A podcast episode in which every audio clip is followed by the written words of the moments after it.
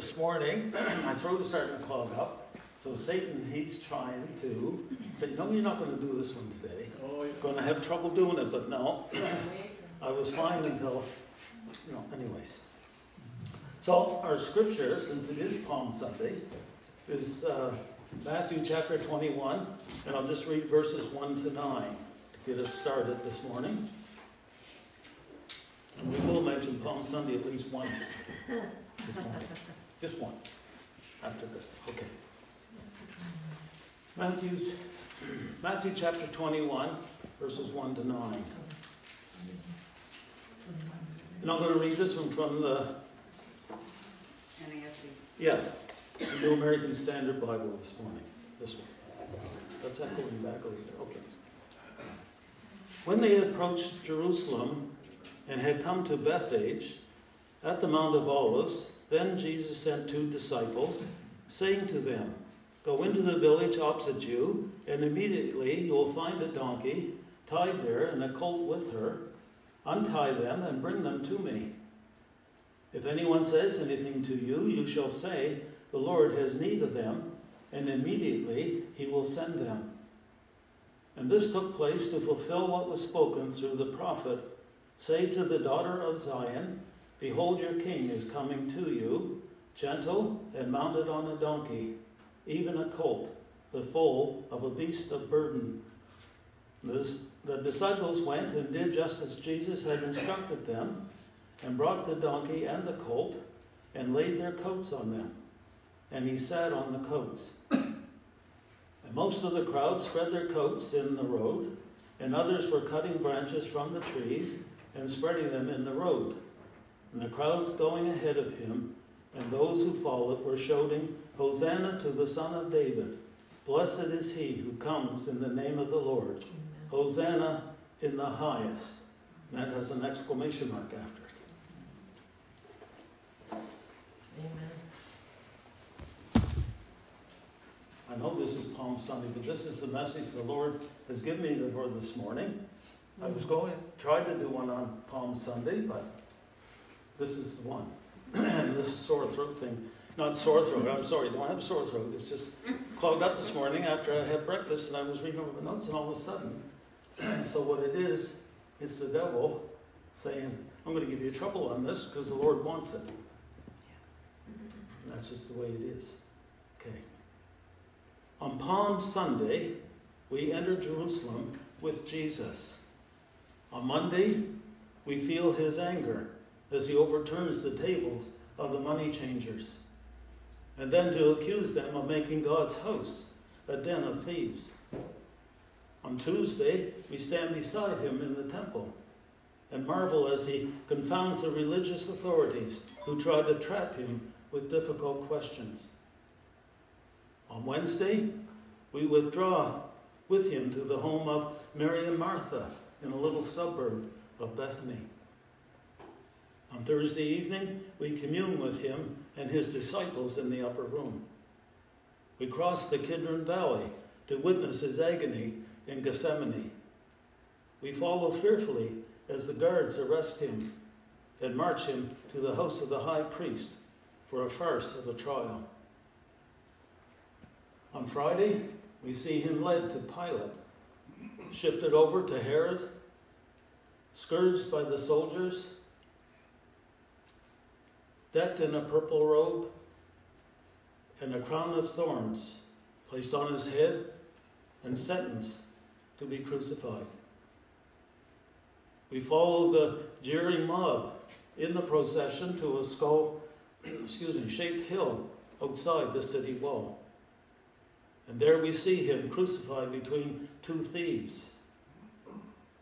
We see the Roman executioners, their sickening work done, sit at the foot of the cross and gamble with dice as they wait for the, their victims to die.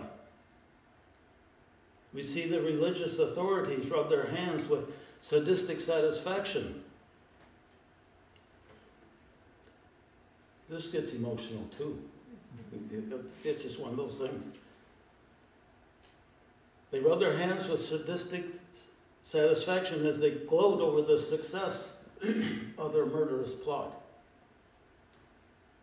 We see the mob begin moving away restlessly as it appears that soon the curtain will fall on this bloody show. We see the little group of friends dissolve into despair as they behold the shattering of all their hopes and dreams. And there, on the center cross, hangs their Lord and Master, his life, his heart. Okay. You started something, by the way. There, okay, on the center cross hangs their Lord and Master, his lifeblood slowly ebbing away. He cannot last much longer now. The end is very near. This morning, I would like us to look at the last words of Christ as he hung on the cross. And there are seven sayings of Christ on the cross that are recorded in the Gospels.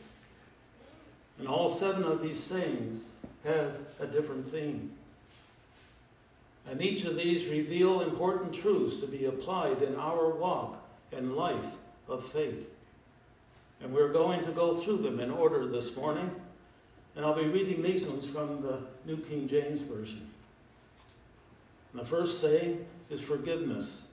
Luke twenty-three, verses thirty-three and thirty-four. Luke twenty-three, thirty-three and thirty-four. And when they had come to the place called Calvary, there they crucified Jesus and the criminals, one on the right hand and the other on the left. Now the name of the place in Aramaic is Golgotha, which means skull, and Calvary is the Latin name for Golgotha.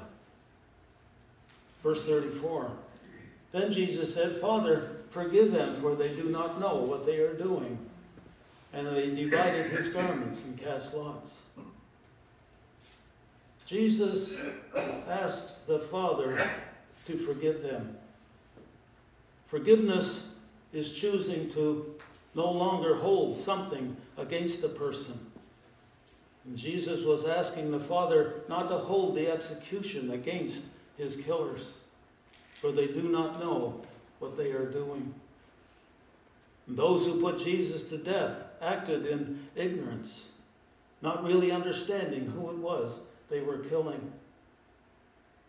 And here we see our Savior in the very depths of human suffering, living out what he taught, to forgive those who treat us wrongly and seek our demise, praying for them that God would show them his grace and forgiveness.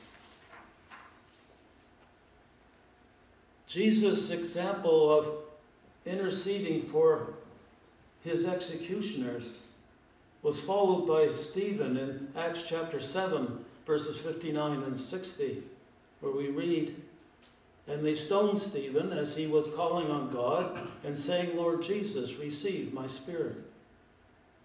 And then he knelt down and cried out with a loud voice, Lord, do not charge them with this sin. And after he said this, he died. As Jesus had done, Stephen requested mercy for his killers. And this prayer of Jesus to forgive his enemies shows us that Jesus practiced what he preached. In Luke six, verse twenty-seven and twenty-eight, Jesus says, to you who hear me, love your enemies, do good to those who hate you, and pray for those who spitefully use you. And in Matthew five, verse forty-six, he says, for if you love those who love you, what reward have you? Do not even the tax collectors do the same? If we are followers of Jesus, then we must follow him along the path of forgiving our enemies and those who intend evil against us. And the second saying, the word of salvation in Luke twenty-three, verse forty-three. And Jesus said to him, assuredly, truly, I say to you, today you will be with me in paradise. who did Jesus say this to? A man being crucified with him. Both of the thieves who were crucified with Jesus had earlier on joined the bystanders in mocking him. Mark fifteen verse thirty-two says, even those who were crucified with him reviled him. And Luke twenty-three verse thirty-nine tells us, then one of the criminals who were hanged there was hurling abuse at him, saying, if you are the Christ, save yourself and us. But a miraculous change occurred in the other criminal. He came, he, he came to believe. He too had mocked Jesus earlier, but now he rebuked the other criminal. In Luke twenty-three, verses forty and forty-one, but the other answering rebuked him, saying, do you not even fear God, seeing you are under the same sentence of condemnation? And we indeed are suffering justly, for we receive the due reward of our deeds. But this man has done nothing wrong. This criminal knew the difference between those who had sinned and deserved to die and the one, capital O, who did not. So what does this criminal confess here? We are receiving what we deserve. He knows that he is a sinner. And who did Christ die for? Sinners. And then he said to Jesus in verse forty-two, Lord, remember me when you come into your kingdom. He not only sees his sin, but he sees Jesus as someone who can do something about it. And he trusts him. And to this Jesus responds and said to him in verse forty-three, assuredly, truly, I say to you, today you will be with me in paradise.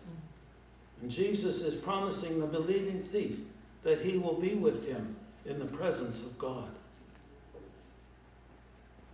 Jesus promised eternal life to the thief, doing what the mocker had asked him to do in verse thirty-nine. If you are the Christ, save yourself and us. God the Father had Jesus crucified between two criminals to show us at least three things. And the first one, the victory of God's sovereign grace to save someone even at the last moments of their life. And second, to demonstrate the foundational truth that salvation is by faith alone. And the fact that the thief on the cross, who had come to the end of himself, was given the gift of salvation on the basis of faith in Jesus proves beyond any doubt that God's gift of salvation is given on the basis of faith and not something earned by works. Amen. And third, here we have the assurance that believers who die actually dwell in the very presence of Jesus himself. And the third saying, the word of caring, John nineteen, verses twenty-six and twenty-seven. When Jesus therefore saw his mother and the disciple whom he loved standing nearby, he said to his mother, Woman, behold your son. And then he said to the disciple, Behold your mother. And from that hour the disciple took her into his home. Mary was most certainly a widow at this point in her life. And though she had four other sons, Jesus chose the disciple whom he loved to provide care for her after his death. We won't get into this morning, this disciple whom Jesus loved, because we know one is John, but he doesn't say it's John, and this is John writing. And the other, there was another disciple, if you remember. And we're all disciples, by the way, when you uh, follow Jesus, is Lazarus. When he was sick and dying, and remember they sent for Jesus, and he said, the, the Lazarus whom you love is the other one. So, amen. We don't know for sure which one it is. But anyways, it's a disciple that Jesus loved. So he chose this other disciple to care for his mother after his death. So why did he do this? Well, for one thing, Jesus' brothers did not become believers until after his death and resurrection. John chapter seven verse five says, "For even his brothers did not believe in him." They did not believe that he was the Christ. And in Mark three, verse thirty, twenty-one, they thought that he had lost his senses. They thought he was crazy for the things he was doing. They didn't believe until after the resurrection.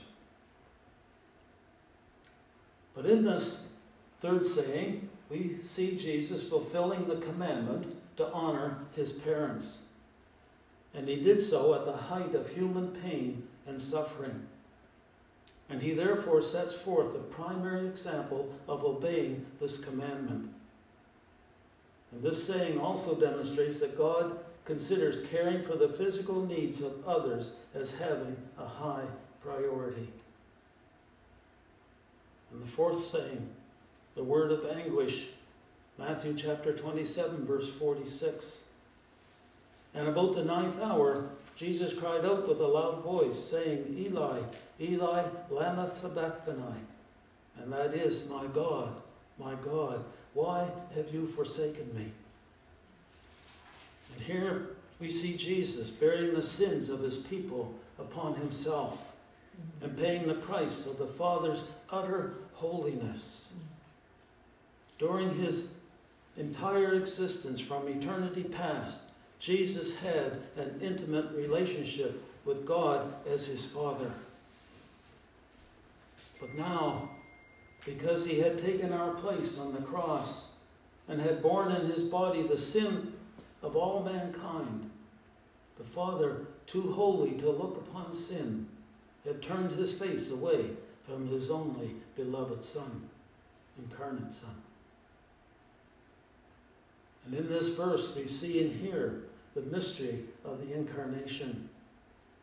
For Jesus fully remained God, while at the same time fully human. In First Timothy chapter three, verse sixteen, it says, "Great is the mystery of godliness.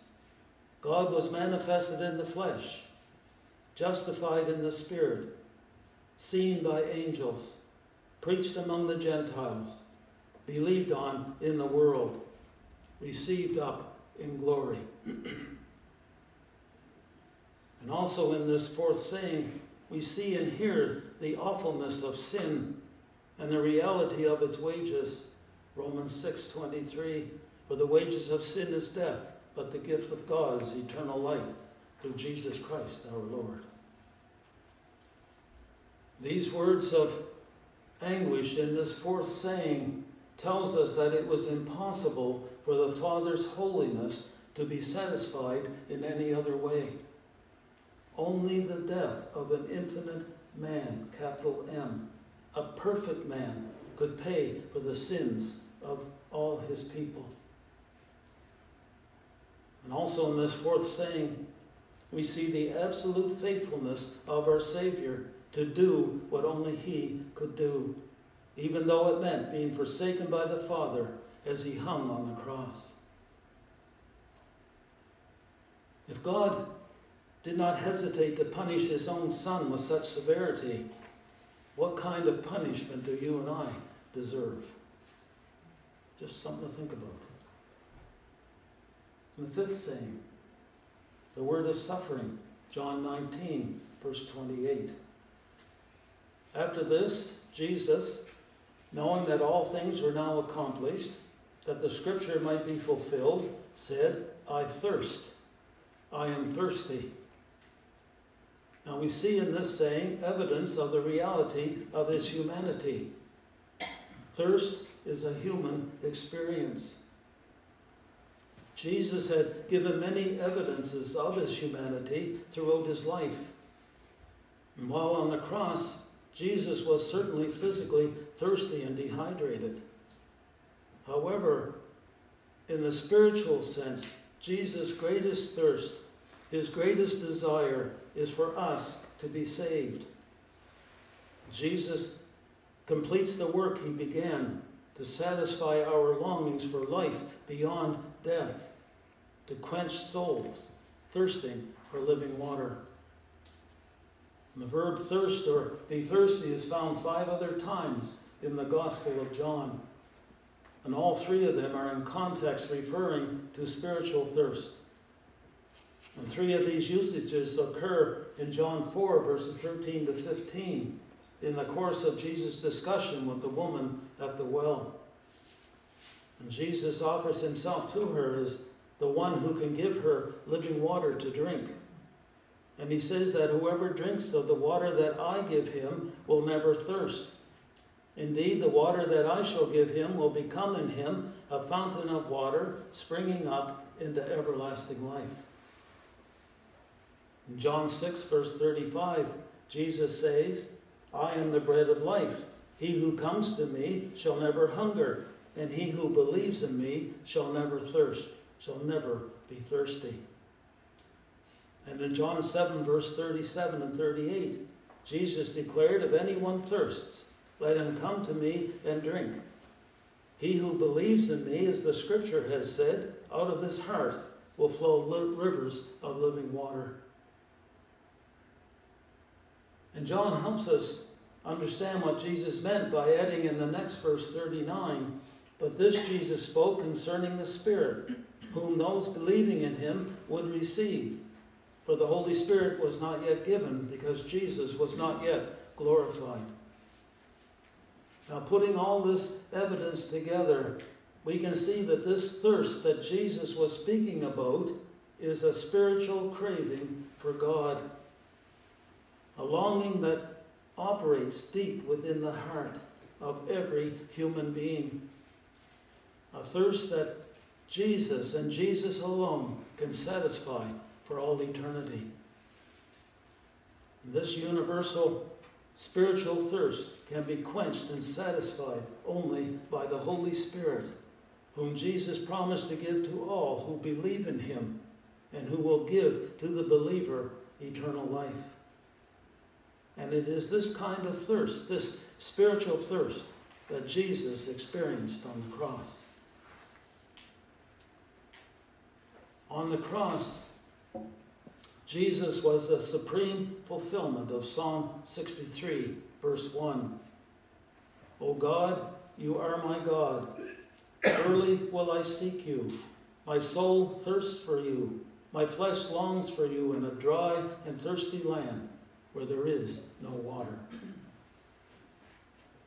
In verse twenty-nine of this fifth saying, Scripture is being fulfilled. Verse twenty-nine, now a vessel full of sour wine, that is vinegar, was sitting there, and they filled a sponge, put it on a hyssop branch, and put it in his mouth. And Psalm sixty-nine, verse twenty-one says, they also gave me gall for my food, and for my thirst they gave me vinegar to drink. And the sixth saying, the word of victory, John nineteen, verse thirty. So when Jesus had received the sour wine, the vinegar, he said, it is finished. And bowing his head, he gave up his spirit. Having fulfilled every command of the Father and every prophecy of Scripture, Jesus voluntarily died. And this was not a cry of exhaustion, but of completion. Jesus had done what he agreed to do. The seventh and final saying, Luke twenty-three, verse forty-six.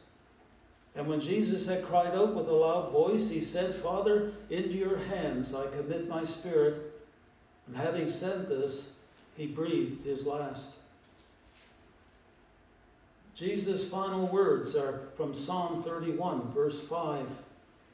Into your hand I commit my spirit. You have redeemed me, O Lord God of truth.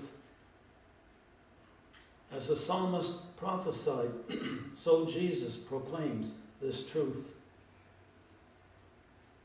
Having faithfully obeyed the will of the Father, and having entrusted himself to the one with whom he is in perfect union, he entrusts himself to the will of the Father as the incarnate Son of God. And how wonderful it is that his Father is our Father. For God is our Father because of Jesus. God is our Father, so he loves us. He loves us as he loves Jesus himself. That's something? Amen. You'll find that in John seventeen, verse twenty-three in the Lord's Prayer. That's how much he loves us. Amen. And here we see the place of eternal security. For if we have committed ourselves to the Father through faith in Jesus, then it is certain that he secures us to himself forever. No question. Period. Oh no, still more to come. Just a little humor. Doesn't hurt. Lord loves humor too. To sum up then, the Christian life is demanding. Sometimes it is grueling. And sometimes it is agonizing. And it requires our utmost in self-discipline, determination, and perseverance. There is always a temptation to give up when things get difficult. And what we need is endurance. It means continuing, even when everything inside you wants to quit. And how do we do this? By fixing our eyes on Jesus. We are always to be looking unto Jesus. Jesus lived his life in total, total dependence upon the Father. And his whole life was characterized by unbroken and unquestioning faith in his Father, and never more so than at the cross. So as we run this race of life, we are to be continually looking to Jesus as our example and our strength.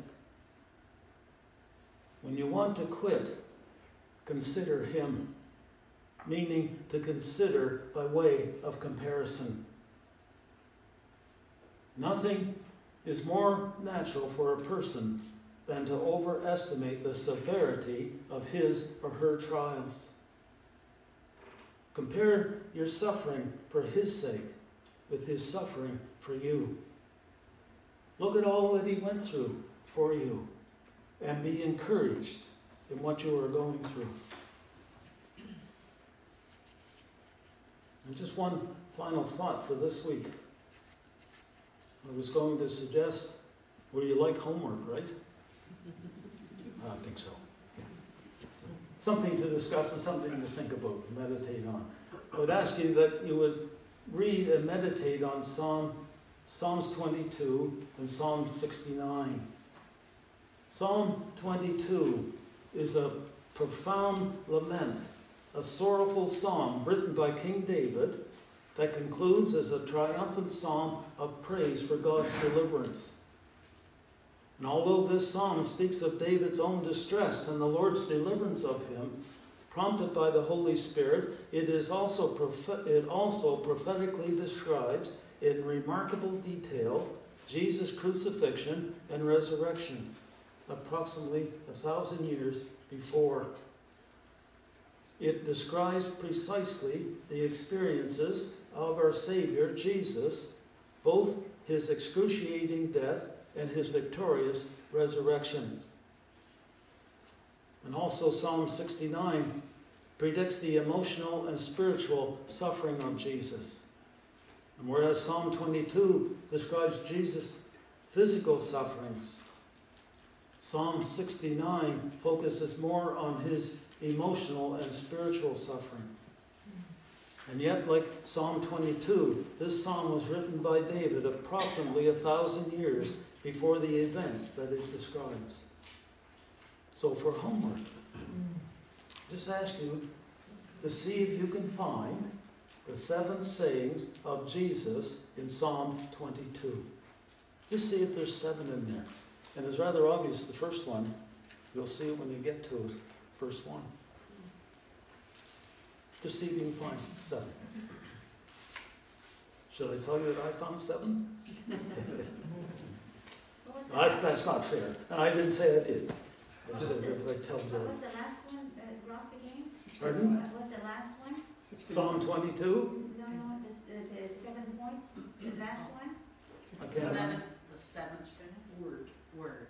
Into your hands I commit my spirit. Was that seven? That was number seven. Seven, yes. Seven? Yeah. I see what you mean. Okay, I was talking seven. Seven, seven is a perfect number, and I'm not perfect. So, we'll just see if you can find seven. It's a little challenge there. Something for you, you know, you say you like to discuss things. Let's discuss here. Amen. Okay. Thank you. So, shall we pray then? Our Heavenly Father, we just praise you and thank you this morning for your word. We thank you, Heavenly Father, for what we learned here this morning. And we thank you for your Son, Jesus Christ, who came into this world, lived as a human as we are, walked through this life, faced all the joys and sorrows of life, and yet remained true to you. Father, what a, a wonderful, wonderful thing that he became human and dwelt among us. We saw him, man. And we thank you, Heavenly Father, that he was willing to go to the cross and die for us, for our sins, for all the sins. And all we have to do is come to him in faith and confess our sins and come to him. And also, Lord, we thank you that on Easter Sunday morning he rose from the dead and is now at your right hand, providing intercession for us, that it is through his shed blood that we can come boldly into your presence here this morning. And he provides intercession for us. And he says to the Father, see these nail-pierced hands. See these nail-pierced feet. I died for this person. I died for the one who has accepted me into their heart and life as Lord and Savior. What a wonderful thing to have Jesus standing at the Father's right hand. He's also sitting at his right hand too. But thank you for that, Lord Jesus. And thank you for will, being willing to come here, leave all the riches and glory. From all eternity you were with God the Father and willing to come as a human, inc God incarnate, into the world. Just thank you for that. And when things get rough and tough for us, may we always look forward and look towards Jesus Christ for encouragement in our daily lives. In your name we pray. Amen. Amen.